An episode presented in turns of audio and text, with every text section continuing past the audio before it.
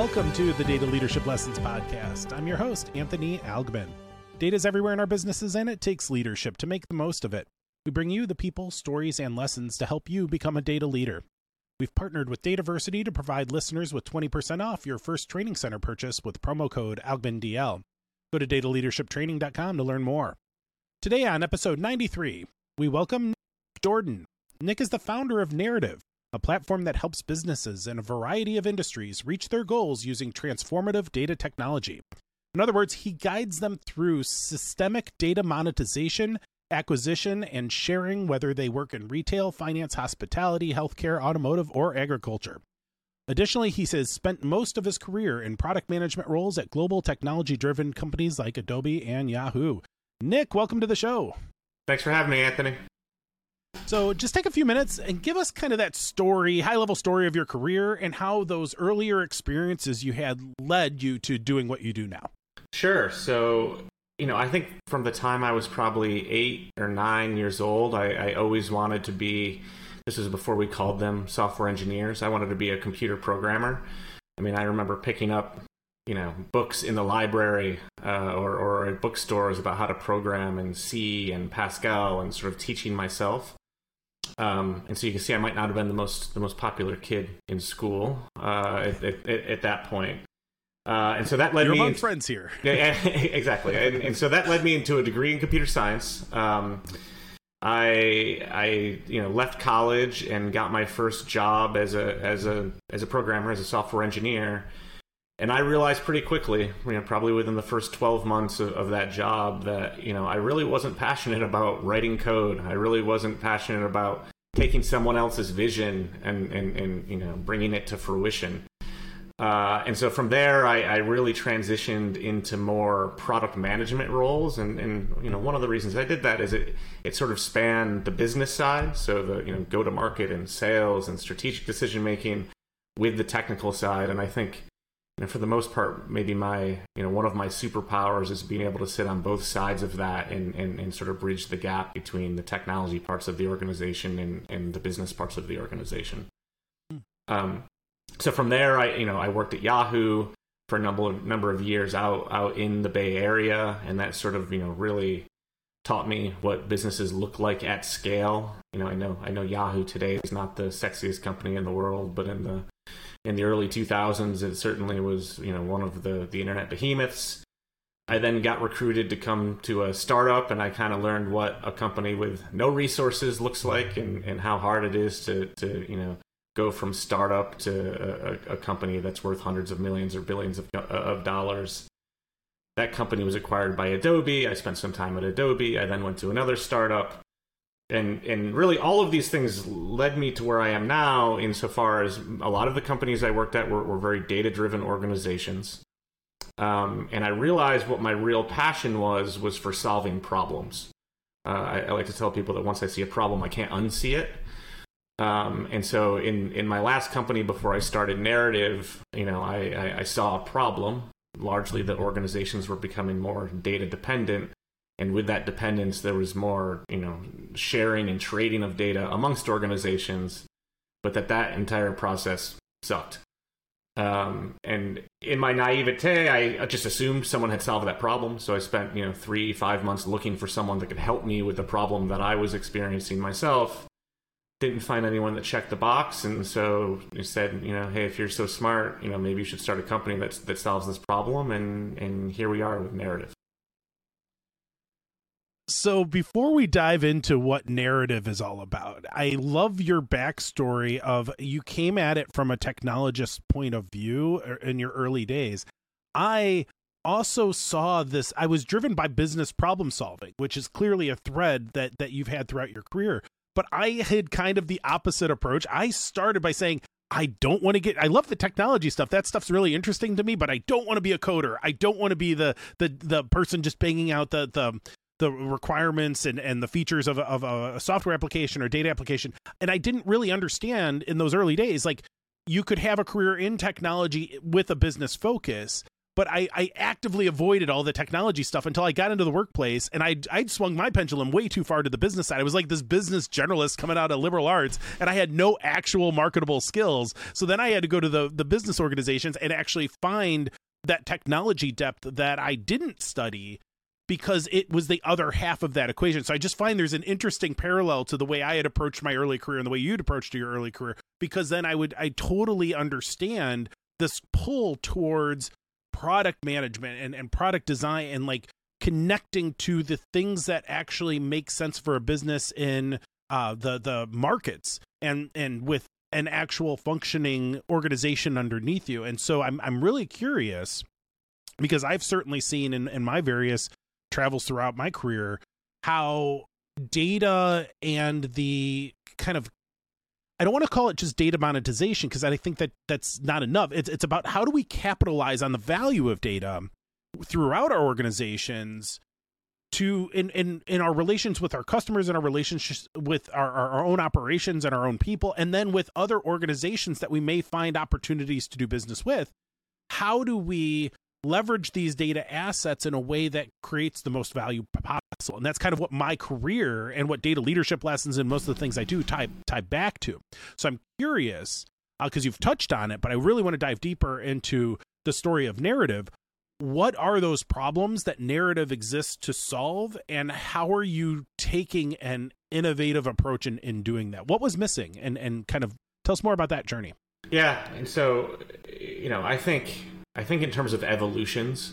And so I, I, think even the concept of me saying, "Hey, you know, I could, I could, you know, speak business and I could speak technology," I think that was somewhat novel 15, 20 years ago. I don't think that's in, entirely novel at all. Like, you know, I think all all companies of all stripes have basically become technology uh, companies over time. So now you don't have the technologists and the non-technologists. Like every company is is you know filled with people that sort of think technology first.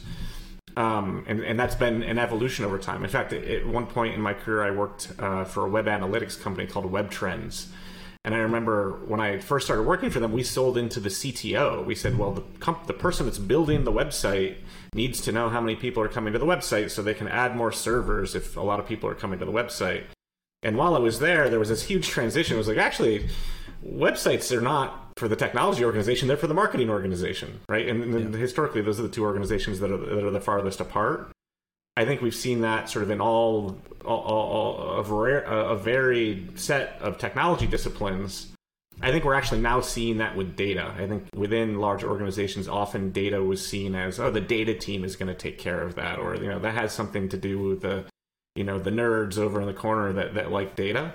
But now data is becoming sort of horizontal within any organization, and it's key to marketing, it's key to finance, it's key to R and D, it's key to supply chain management, and so just like technology used to live in a silo and was thought of as you know something that helped but was kind of orthogonal to the core business and now is the core business i think data is coming to that same place. And i think one of the problems that you have when you do that is one you have a bunch of people that you know are not subject matter experts in the thing that we're talking about, data here. And I think two is is is anything becomes more valuable within the organization, you really need to build a, a strategy that, that helps you harness that value uh, in in one way or another. Um, and so, you know, a quick 101 on what narrative does, we effectively build software that makes it easier for organizations to collaborate uh, on data across multiple organizations. So I'm a retailer and I want to work with my brands to figure out which products and which SKUs sell best in which stores so we can have a you know a distribution strategy that that takes advantage of that. Um, and and the real challenge is that data is incredibly complex you know it comes in an infinite number of forms and you know at the end of the day it's just ones and zeros and you now have a universe of people that are trying to leverage data that are not analysts or data engineers or data scientists. Um, and so uh, i think ultimately what we've done is built a software platform that we can put in the hand of a business user that lets them harness the value of this new asset data whether it's on the on sort of the supply side or, or on the demand side and work it into their you know everyday workflows, uh, especially as those workflows evolve, as if you know they were using a CRM tool, or if they were using sort of you know an ERP system or any other tool they might use as part of their general day to day practice. So I love the mission. The mission makes sense. I'm like, how in the world are you solving this? Um, because is the functionally is narrative a is it are you doing like data governance types of things or master data types of things? Or are you doing a lot of AI model behind to try to help people navigate a data environment? Like what what is the functionality that is enabling the answer here? Because I, I love the answer. I'm just not following how we we connect it all. Yeah, it's um it's interesting because I, I think part of the DNA of narrative is to not look at how other people do things and try to do it 10% better or five degrees different. So we kind of we kind of attack things from a purely like let's what is the best solution for this problem as as we can imagine it. So uh, you know, in some ways it's hard to point to something and say, "Oh, we just do this and this and this and it's done." But on the other hand, I think what we've gotten better at over the last five years is taking some concepts that are leveraged in other places, taking the best parts of those and combining them into this net new thing. Mm. So honestly, the easiest way to think about narrative is as a as a software platform, but more specifically as a database. So in the same way you might think of Snowflake or Databricks or Amazon's Redshift or MySQL or any any other database we we operate a database. And, and that database has a lot of very similar concepts. Has a table that you can create and you can write data into it. It's got a query language. Um, you know it's got data set statistics that help with things like forecasting uh, and and you know the one piece of real magic that we have in the platform is something that we call rosetta stone and the the the thesis is pretty easy. You know, if you get any two people in a room that speak different languages, or or, or they're speaking in, in their second or third languages, the conversation is pretty pretty disjointed, pretty pretty difficult. If you were to get 50 people in a room and they all spoke 50 different languages, it's basically chaos, right? You know, you, you can't get any information across.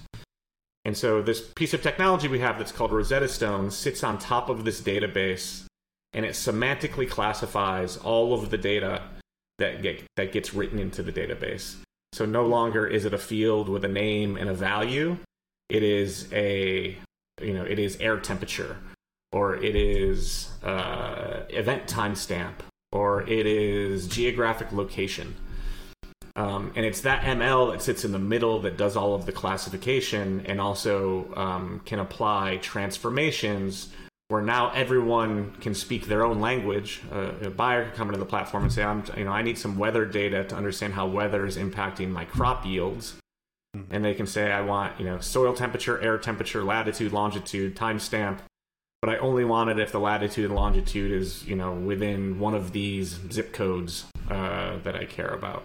And our system knows how to find all of the people that work with us that have those data sets, whether they refer to air temperature in Fahrenheit or Celsius or Kelvin or something else.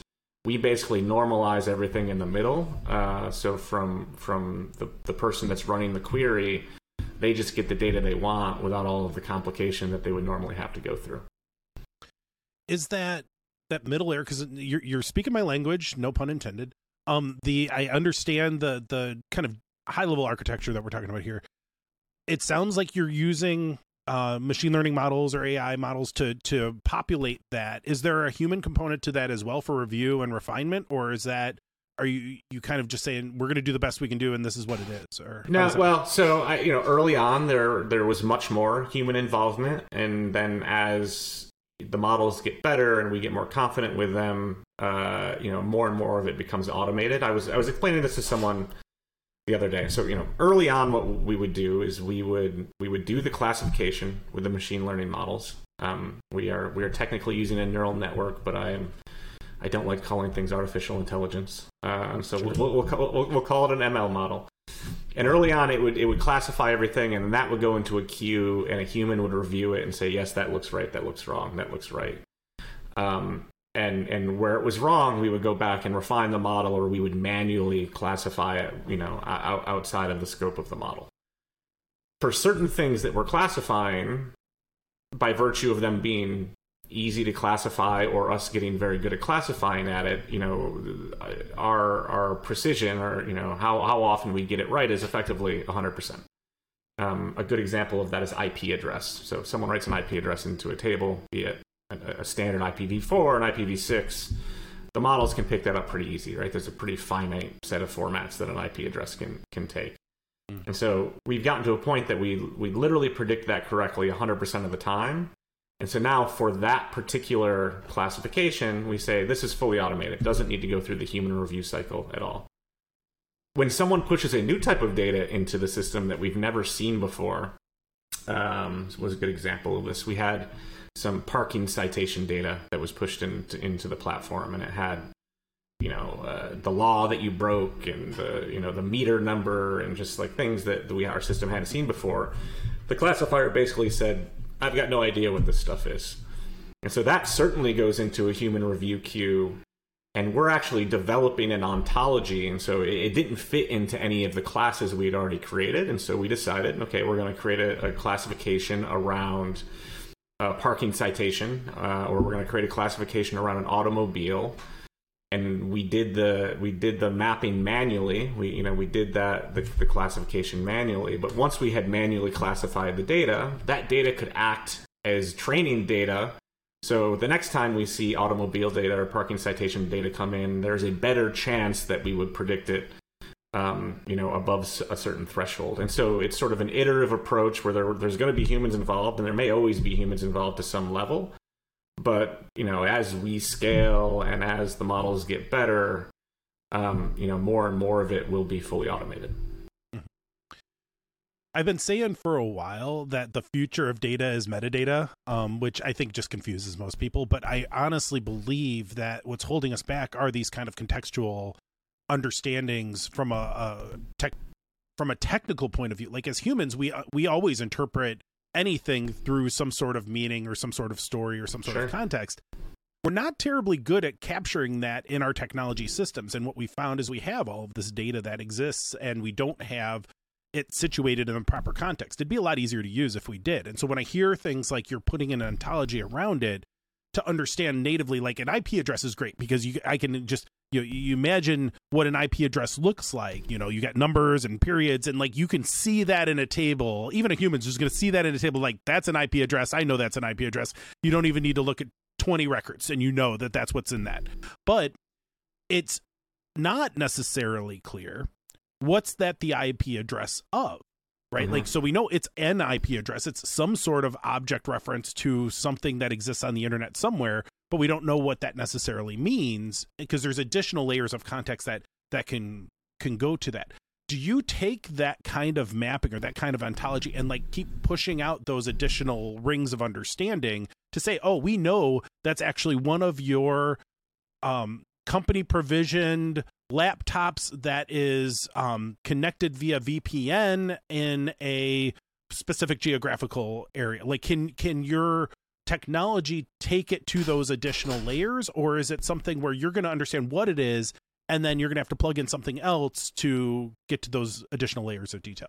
Yeah so we're, we're, we're beginning to get there. So mm-hmm. t- today in, in what is arguably the most basic version of that you know most of the data that's coming into our platform comes in as is rows of data with you know one to n columns in it and so the initial relationship that will apply is that everything in a row of data is somehow related to each other. So if I get an IP address, you know, along with, uh, you know, let's say a, um, a device identifier of some sort, we can say, okay, this IP address is related to this device identifier. Um, we may also get the operating system of that device. Let's say it's an embedded device like a like an IoT weather sensor, right? So we might know you know the operating system. We might know that it's a weather sensor. We know the IP address. We know the device ID. That you know often in that record we're also getting the latitude and the longitude and the temperature because that's what that device does is it measures it measures those things.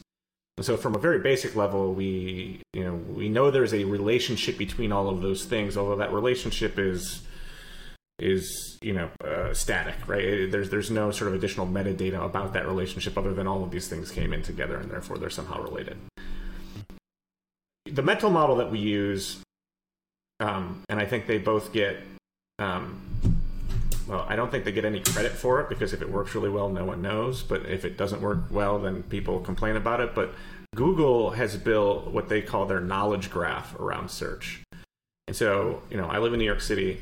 If you search New York City restaurants or Big Apple restaurants or NYC restaurants or, you know, uh, uh, City That Never Sleeps restaurants, Google has said, okay, NYC, Big Apple, City That Never Sleeps, New York City, you know, they all mean the same thing. And so effectively on the back end, I'm going to go search for any any of those th- anything, those four terms or any of the other terms that mean New York City alongside restaurant or food or eating out or takeout or anything that they've sort of they've mapped to the, the term restaurant.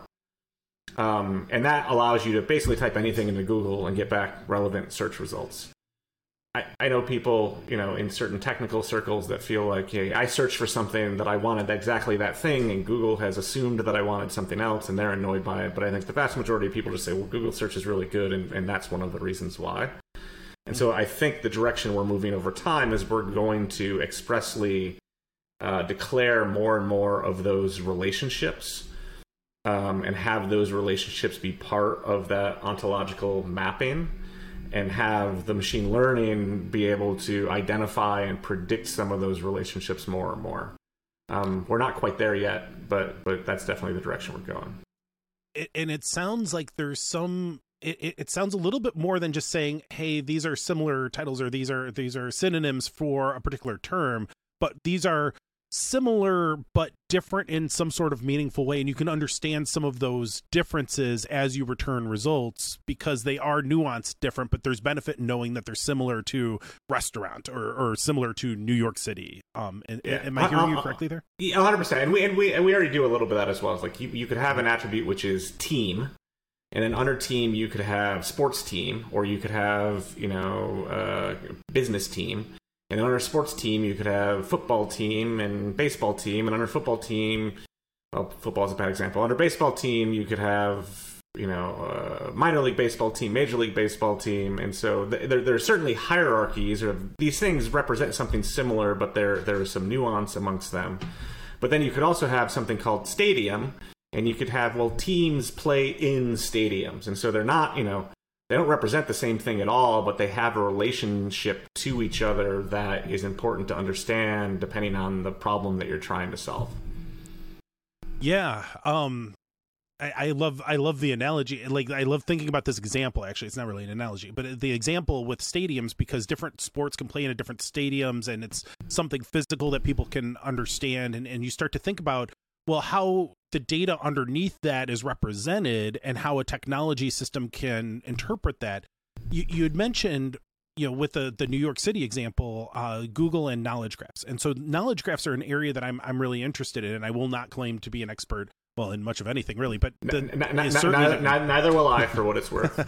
Um but I, I, am curious your perspective because certainly you're playing in the space uh, much more um directly than than I am. I've long thought from my relatively rudimentary knowledge of knowledge graphs um, is that that seems to be a pretty perfect way of representing metadata under most circumstances or, or gathering this understanding of relationships compared to where I think still a lot in the, a, a lot of data professionals or data technology people still think in terms of relational databases and, and mm-hmm. relational tables and columns and rows and and and joins and, and all of that. And i'm curious is the future of capturing and storing this information really in knowledge graphs or is it something where we're better off continuing to use the highly scalable relational databases that we've kind of grown up with over the last 20 years? Like where where does that really lie technology wise now I, I, I think I think they're two different domain spaces. I think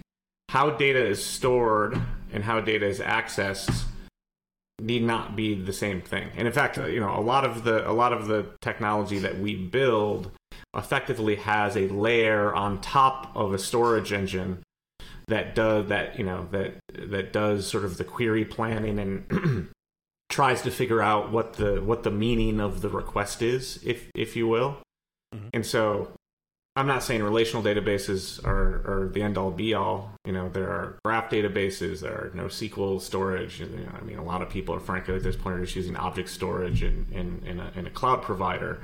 I think they all have, you know, trade offs and risks and, and, and benefits, but I, I do think we need to get out of of the mindset of thinking that you know relational versus NoSQL is the right or wrong answer that seems to be more of a technical question. You know, what what are the write patterns? What are the read patterns? Like, you know, how effective can you index these things, et cetera, et cetera. I think in terms of how the data is actually accessed, certainly, you know, you'd want to move to a place like Google, frankly, where people you can go into Google and type something that approximates English and you know, you could think of Google as a big database of, you know, every web page on the planet and you know, you're not writing SQL to get that stuff out and, you know, I'm sure someone knows, but I don't know what their actual storage format is.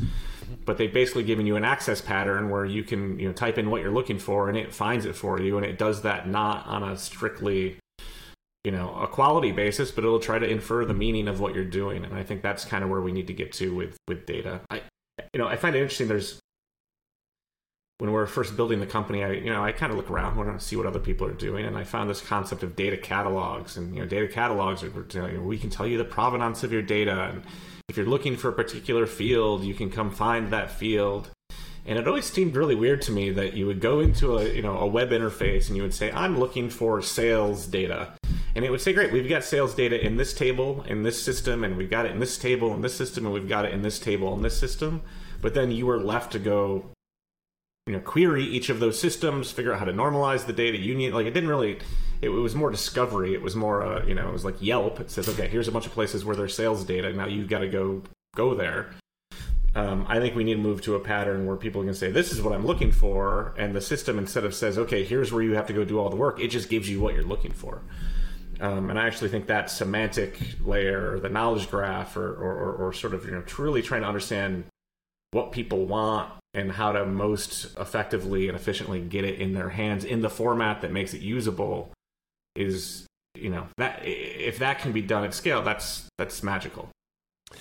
There's you made two points in here that I just couldn't like nod my head like enough on uh, and I'll start with the the second one first is data catalogs. I've long I've given entire long hour long talks on why data catalogs are incomplete solutions and you really did an eloquent job of explaining that and and even thinking like even something like a, a, Google Maps that you're you're looking for a restaurant what you what you actually care about is getting the meal that you want mm-hmm. everything else is an intermediary and what I like about Google Map solutions obviously they're not going to give you the food through your computer screen but what they are going to do is help you search for the kind of food the kind of options the kind of pricing the kind of cuisine in in in the in whether you're looking for takeout or, or dine in or whatever, and they'll give you directions to the place. So they're going to do pretty much everything they can do except take you to the door of the restaurant you're choosing. Yeah. And that's a pretty complete solution. Data catalogs, on the other hand, for me, I've uh, long said they are an incomplete solution because you're here removed from the data itself. You're looking at metadata. You're looking at, like you said, discovery, trying to figure out, okay, what is this answer that I can go learn this process to then go apply it in something else? And you have this risk of being misaligned with reality. And, and that the data may have changed, whereas the catalog may not have been updated. And the moment that happens, you lose that trust and it's over. And so I'm like, why create a platform where you've, by its nature, only going to get somebody 50% of the way to the door of that place? So I, I, I love your comments there. I'm not putting words in your mouth, but I've I've had that perspective for a long time, and I think data catalogs are, are just part of an answer, not an answer to themselves. And I don't like that they have become productized as something because you need to do so much more beyond that to actually achieve value. The other thing um uh, that that you were talking about uh, in terms of the um nature of the question that I asked wasn't actually very good. It's like we need to paint. Should we use rollers or paintbrushes? And you don't have enough information. It's like it's too uh, uh, blunt of a of a question and uh, and answer that we are trying to get to because the reality is to your point it's more nuanced. That there's a bunch of different storage mechanisms. There's a bunch of different access mechanisms. And they need to be used in an appropriate way. It's like okay are we painting a wall? Are we painting the outside of a house? Are we painting a portrait? The the tools that we need depend on the circumstances that we're doing. It's all painting, but it's painting with a different purpose, a different use, a different value proposition in mind. And that's where I, I would completely agree with you again. It's like don't concern yourself so much with the technology or the storage or whatever. Use the tools suitable to get to the to the mission at hand. And I imagine that what you're trying to do with narrative is actually provide a mechanism by where some of those tools can be brought in as the needs arise without the user having to first select anything. You're, you're trying to remove some of the jumps that a person would have to take to connect them through their data to the value proposition that they have in mind. Am, am a hundred percent. And and okay. and you know and you know a lot of our customers, most of our customers, almost all of our customers are not technologists. They they need data to do a job, and you know they're not experts on any of it. And so you know our question for them is what is it that you want? And you know, to to take the painting analogy is if if if your your house has a bunch of chipped paint, and you were to go ask the owner of the house what they you know what they want, they would say, "I want someone to paint my house." They wouldn't say, "I want you to go get a roller and I want you to get some latex paint." That you know, like you know, they they might give you the color and they might tell you, "I want the entire house painted and make the shutters a, a different color." Um, and and I think you know, I, I actually think that's one of the challenges a lot of technology companies have is they, you know, they think that their solution is the technology. Their solution is solving the problem that the customer is trying to solve. The the mechanism that they do that with is the technology. And so we actually have this conversation a lot internally with both our product and our engineering teams where you know, in an early version of our product, when someone wrote data into the table, we would ask them, you know, how do you, what index do you want to apply to this, and how do you want to partition this data? And unless you're a DBA, you don't know the answers to those questions. Um, and so then it was like, well, you know, maybe we should just say which field do you think is going to be used most often, and then we could apply that index. But oftentimes they don't know the answer to that question either. and so, I mean, you know, we ultimately landed on that is, you know, we should create the table, and then we should measure usage patterns both on the read side and on the write side. And at some point, we should decide, you know, based on the existing usage pattern, what are the right answers to those questions? Because, you know, what they want is the data to be to, to be retrieved fast, or they want, you know, the amount of storage to be minimized to minimize costs. Um, you know, they don't they don't care about those actual implementations. It's not that they're not important for us from a technology point of view. It's just not what our customer cares about at all. That I mean, that hits at another thing that's bothered me for a long time this whole notion of requirements in technology development like where we're, we're building things in house or what have you. And and we we ask the business hey give us your requirements for this this application. And, and it becomes a very one directional kind of pattern where where you minimize the real value of kind of either party to understand and negotiate the trade-offs that are inherent with anything that we choose to build or, or choose to to develop. And and if we cut off that bi-directional consideration we're going to end up with a worse outcome. I mean that's just the the nature of that. And so i think that kind of points at, at what you're saying as well. It's like well if we think about the tool as the answer we're we're, we're missing the actual point the actual yeah. value and, and we're never going to be uh, closely as closely aligned with that as we could be otherwise. And and we we never ask our customers how they want our product to work. And you know i think a lot of people take that to say is like we don't care what our customers want. I i, I care very much what our customers want. I, I i actually prefer it when they talk about their feelings what their frustrations are what their challenges are. I mean it's um uh, apocryphal i think but the you know the whole you know if someone had asked or if henry ford had asked someone what they wanted they would have said a faster horse um, you know, there, there, there's some truth to that. You know, I, someone says, you know, I, I feel like my data is worth more than I'm getting for it for the people that are buying it. Like, okay, that has nothing to do with how we might solve that problem for you, but that, that gives us a problem to go solve. Let's go, you know, come up with some ways that we could solve that problem, and then we'll work with you to see, hey, do we think this problem can be solved this way? We might A/B test it but but ultimately we're we're trying to solve your problem. We're not saying, oh, you know, do you think we need to add a text box to this to this screen? Would it be nice to have a you know a drop down? Do you think the the nav bar should be blue instead of green? Like none of those things at the end of the day matter. But oftentimes, if you ask someone like how should we change our product, they'll you know they'll be like, well, you know, I'd like this to be a line graph instead of a bar graph, and you're like, well. We've, we've effectively created no value here. Um, although, you know, sometimes they feel like they have you know a seat at the table and controlling some of those things but it's not actually solving the problems that they're having this gives me my best opportunity so far to tie into one so like eh, eh, for everybody out there when we have guests on the podcast we always have like some ideas of topics that we might want to talk about or what have you. And generally i get on the show and just talk about whatever. But there's uh, there's sometimes ones that i really want to hit and and there's one on yours that that i really wanted to get to. And it ties into this notion of people are asking for things or doing things and not really recognizing the value. And so I've, I've long said it's like we, we continue to chase the data, like acquiring more data when we're not even working with the very valuable data that we have today. And, and the line that, that is in, in the suggested topic that I really wanted to uh, talk about is it's data brokers are out transformative technology is in and i'm really curious about that because i think it hits at what we were just talking about as there's this kind of red herring misdirection sometimes that we think the problem gets solved in this one place when really the problem gets solved in, in another place and, and this has to be related to that. So so what do we mean by that and, and how what, what do you mean by the the data brokers are out transformative technology is in?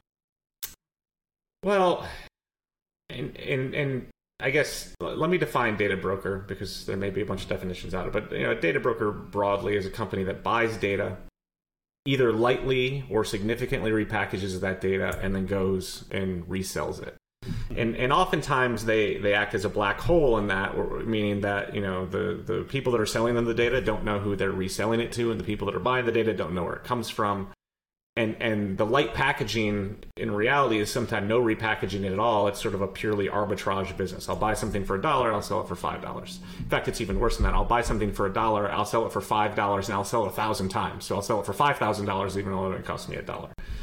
Um, I think almost implicit with that is you're buying what what the broker wants to sell you, mm-hmm. right? You're you're not going and and and buying what you want. You're not sort of telling anyone what you want. It, it, it's sort of you're, you're, buying something off the shelf. It's like it's like going into a McDonald's and ordering a, a hamburger. You're gonna get the same hamburger every time. Probably gonna be a little bit of shitty hamburger. You know what you're gonna get. It's gonna be cheap. Like you're you're you're good to go. I think as companies become more savvy with data, with technology, when it becomes no longer a checkbox they want to check so they can look smart to their boss and their, their boss's boss, but that is actually something that adds value in the platform, you actually need a lot more control over the data that you're getting and, and, and, and what you're doing with it. Um, and so what the narrative platform actually does is it gives you that control. It says, here's some software that lets you go have all of the capabilities of the data broker, and actually a lot more capabilities than the data broker, but you're not losing any control. You're not losing any transparency. If your strategy changes, you can change your data acquisition strategy. Um, and so, uh, you know, I think as any market matures, sometimes having middlemen is good. They become market makers. They get, you know, they create liquidity. But as that as that market matures, and uh, especially when the asset that's being worked with is incredibly important, the people need to be closer to the strategy, and and almost by definition that means not working with the with a middleman. Um, and so you know we are very focused on giving back control to people that want to work with data. And to your point, if their goal is just to say the word data in a PowerPoint presentation, they probably shouldn't work with us. They probably shouldn't work with the data broker either. You can so shockingly you can write data in a PowerPoint presentation even if you're not doing anything with with, with data. You put a big green check mark right next to it. Um, but I, I, I, do actually. I've been heartened over the last couple of years that data has turned in from a from a buzzword where people thought it made them sound smart to something that companies are actually leveraging at scale across entire organizations. And I think just with that sophistication, they need technology to help them do that well. They don't need a middleman that's trying to take most of the value chain for themselves. Yeah, that, I think that's a, a wise observation in the last minute or so that we have before we need to go, um, anything else you want to, any words of wisdom, any other things that we didn't cover that you think is important for the audience to hear? Well, I think going back to your your, your earlier comment, you know, data is not a silver bullet for any problem. Uh, there is a level of data maturity that an organization really needs to get to to really get a ton of value out of data. Um, and that data maturity often needs to happen not within a single team, but across the entire organization. I actually think a trend that, that we've been seeing uh, in, in larger organizations, but I think it's starting to trickle down to smaller organizations, is is the hiring of a chief data officer. Um, and I've gotten the question a couple times: What is a chief data officer? And to be clear, in every organization, it's probably a little bit different. But I think of them as is somewhat analogous to uh, the chief technology officer, like I talked about before. You know, technology used to be sort of this little thing that didn't cut across the entire organization it you know it was it was its own silo and now the chief technology officer is really interfacing with everyone else in the c-suite right. if you look at a you know a chief human resources officer same thing we we hire people on every team within the organization you know the chief human resources officer is there to make sure that we have a uh, you know a cogent and coherent strategy on how to do that and, and how to you know manage talent across the entire organization and I think you know the more that that data becomes important to everyone, having a chief data officer is a really good strategy for companies to take. And again, not so they can have a team that no one ever has to talk to or, or look at over in the corner, but so they can they them and their team can start interfacing with all of the other teams in the organization to start thinking about how they implement holistic data strategy. Um, I, five years ago, almost no one was doing it two years ago, we started to see a little bit of an influx. I think, you know, 2023, 2024 is where we, you know, probably see 30 to 60% of, of the Fortune 500 companies implement a chief data officer. And then I think it naturally trickles down to, to smaller companies from there. Yeah, I think I think you're you're right on, and and I think that people that have been in the kind of CDO circles for a while um, may have a warped perspective on how prevalent it actually is. I think we're still very early in that journey towards a truly accepted chief data officer in, in most organizations. I still think most are, are struggling with even some of the, the basic things that some of us have long since forgotten about. And it's, oh, data governance, everybody has that. There's plenty of organizations out there that don't even have data governance, certainly don't have uh, chief data, data officers. So yeah, and, anyway, and, and, I, and, and, I think the chief data officer, depending on the organization, they're like, oh, chief data officer, you must be the analytics person, or you must be the governance person, or you must be the, you know, whatever. Whereas really, data it literally touches everything. I, I, I actually like the, the human resource officer example the best because you're not like, well, we don't hire people in the marketing team. Like, of course you hire people in the marketing team. Like, it's literally across the entire organization, and I, I think people still silo data. Um, just by virtue of, you know they use it every day but they might not even think of it as is is data um, and and i think the explosion of sort of true ml and, and data becoming a more pervasive part of everyone's lives will certainly change that.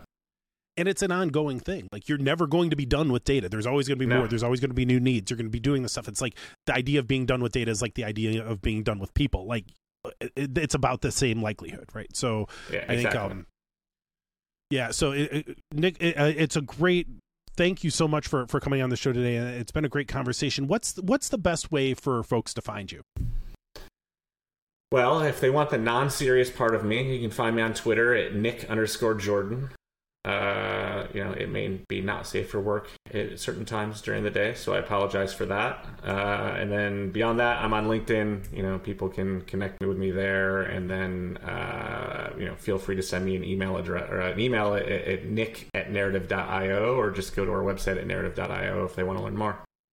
Outstanding, Nick. Thank you for being on the show today. Thanks for having me. And thank you all for joining us today. As always, you'll find more information and all the links in the show notes. So, and go to dataleadershiplessons.com to subscribe and check out our past episodes and accelerate your journey with training at dataleadershiptraining.com. If you're enjoying data leadership lessons and are interested in electric vehicles, check out my new podcast at electricdrives.us. We give you the information you need to transition to your electric vehicle future. And as always, stay safe during these unusual times and go make an impact.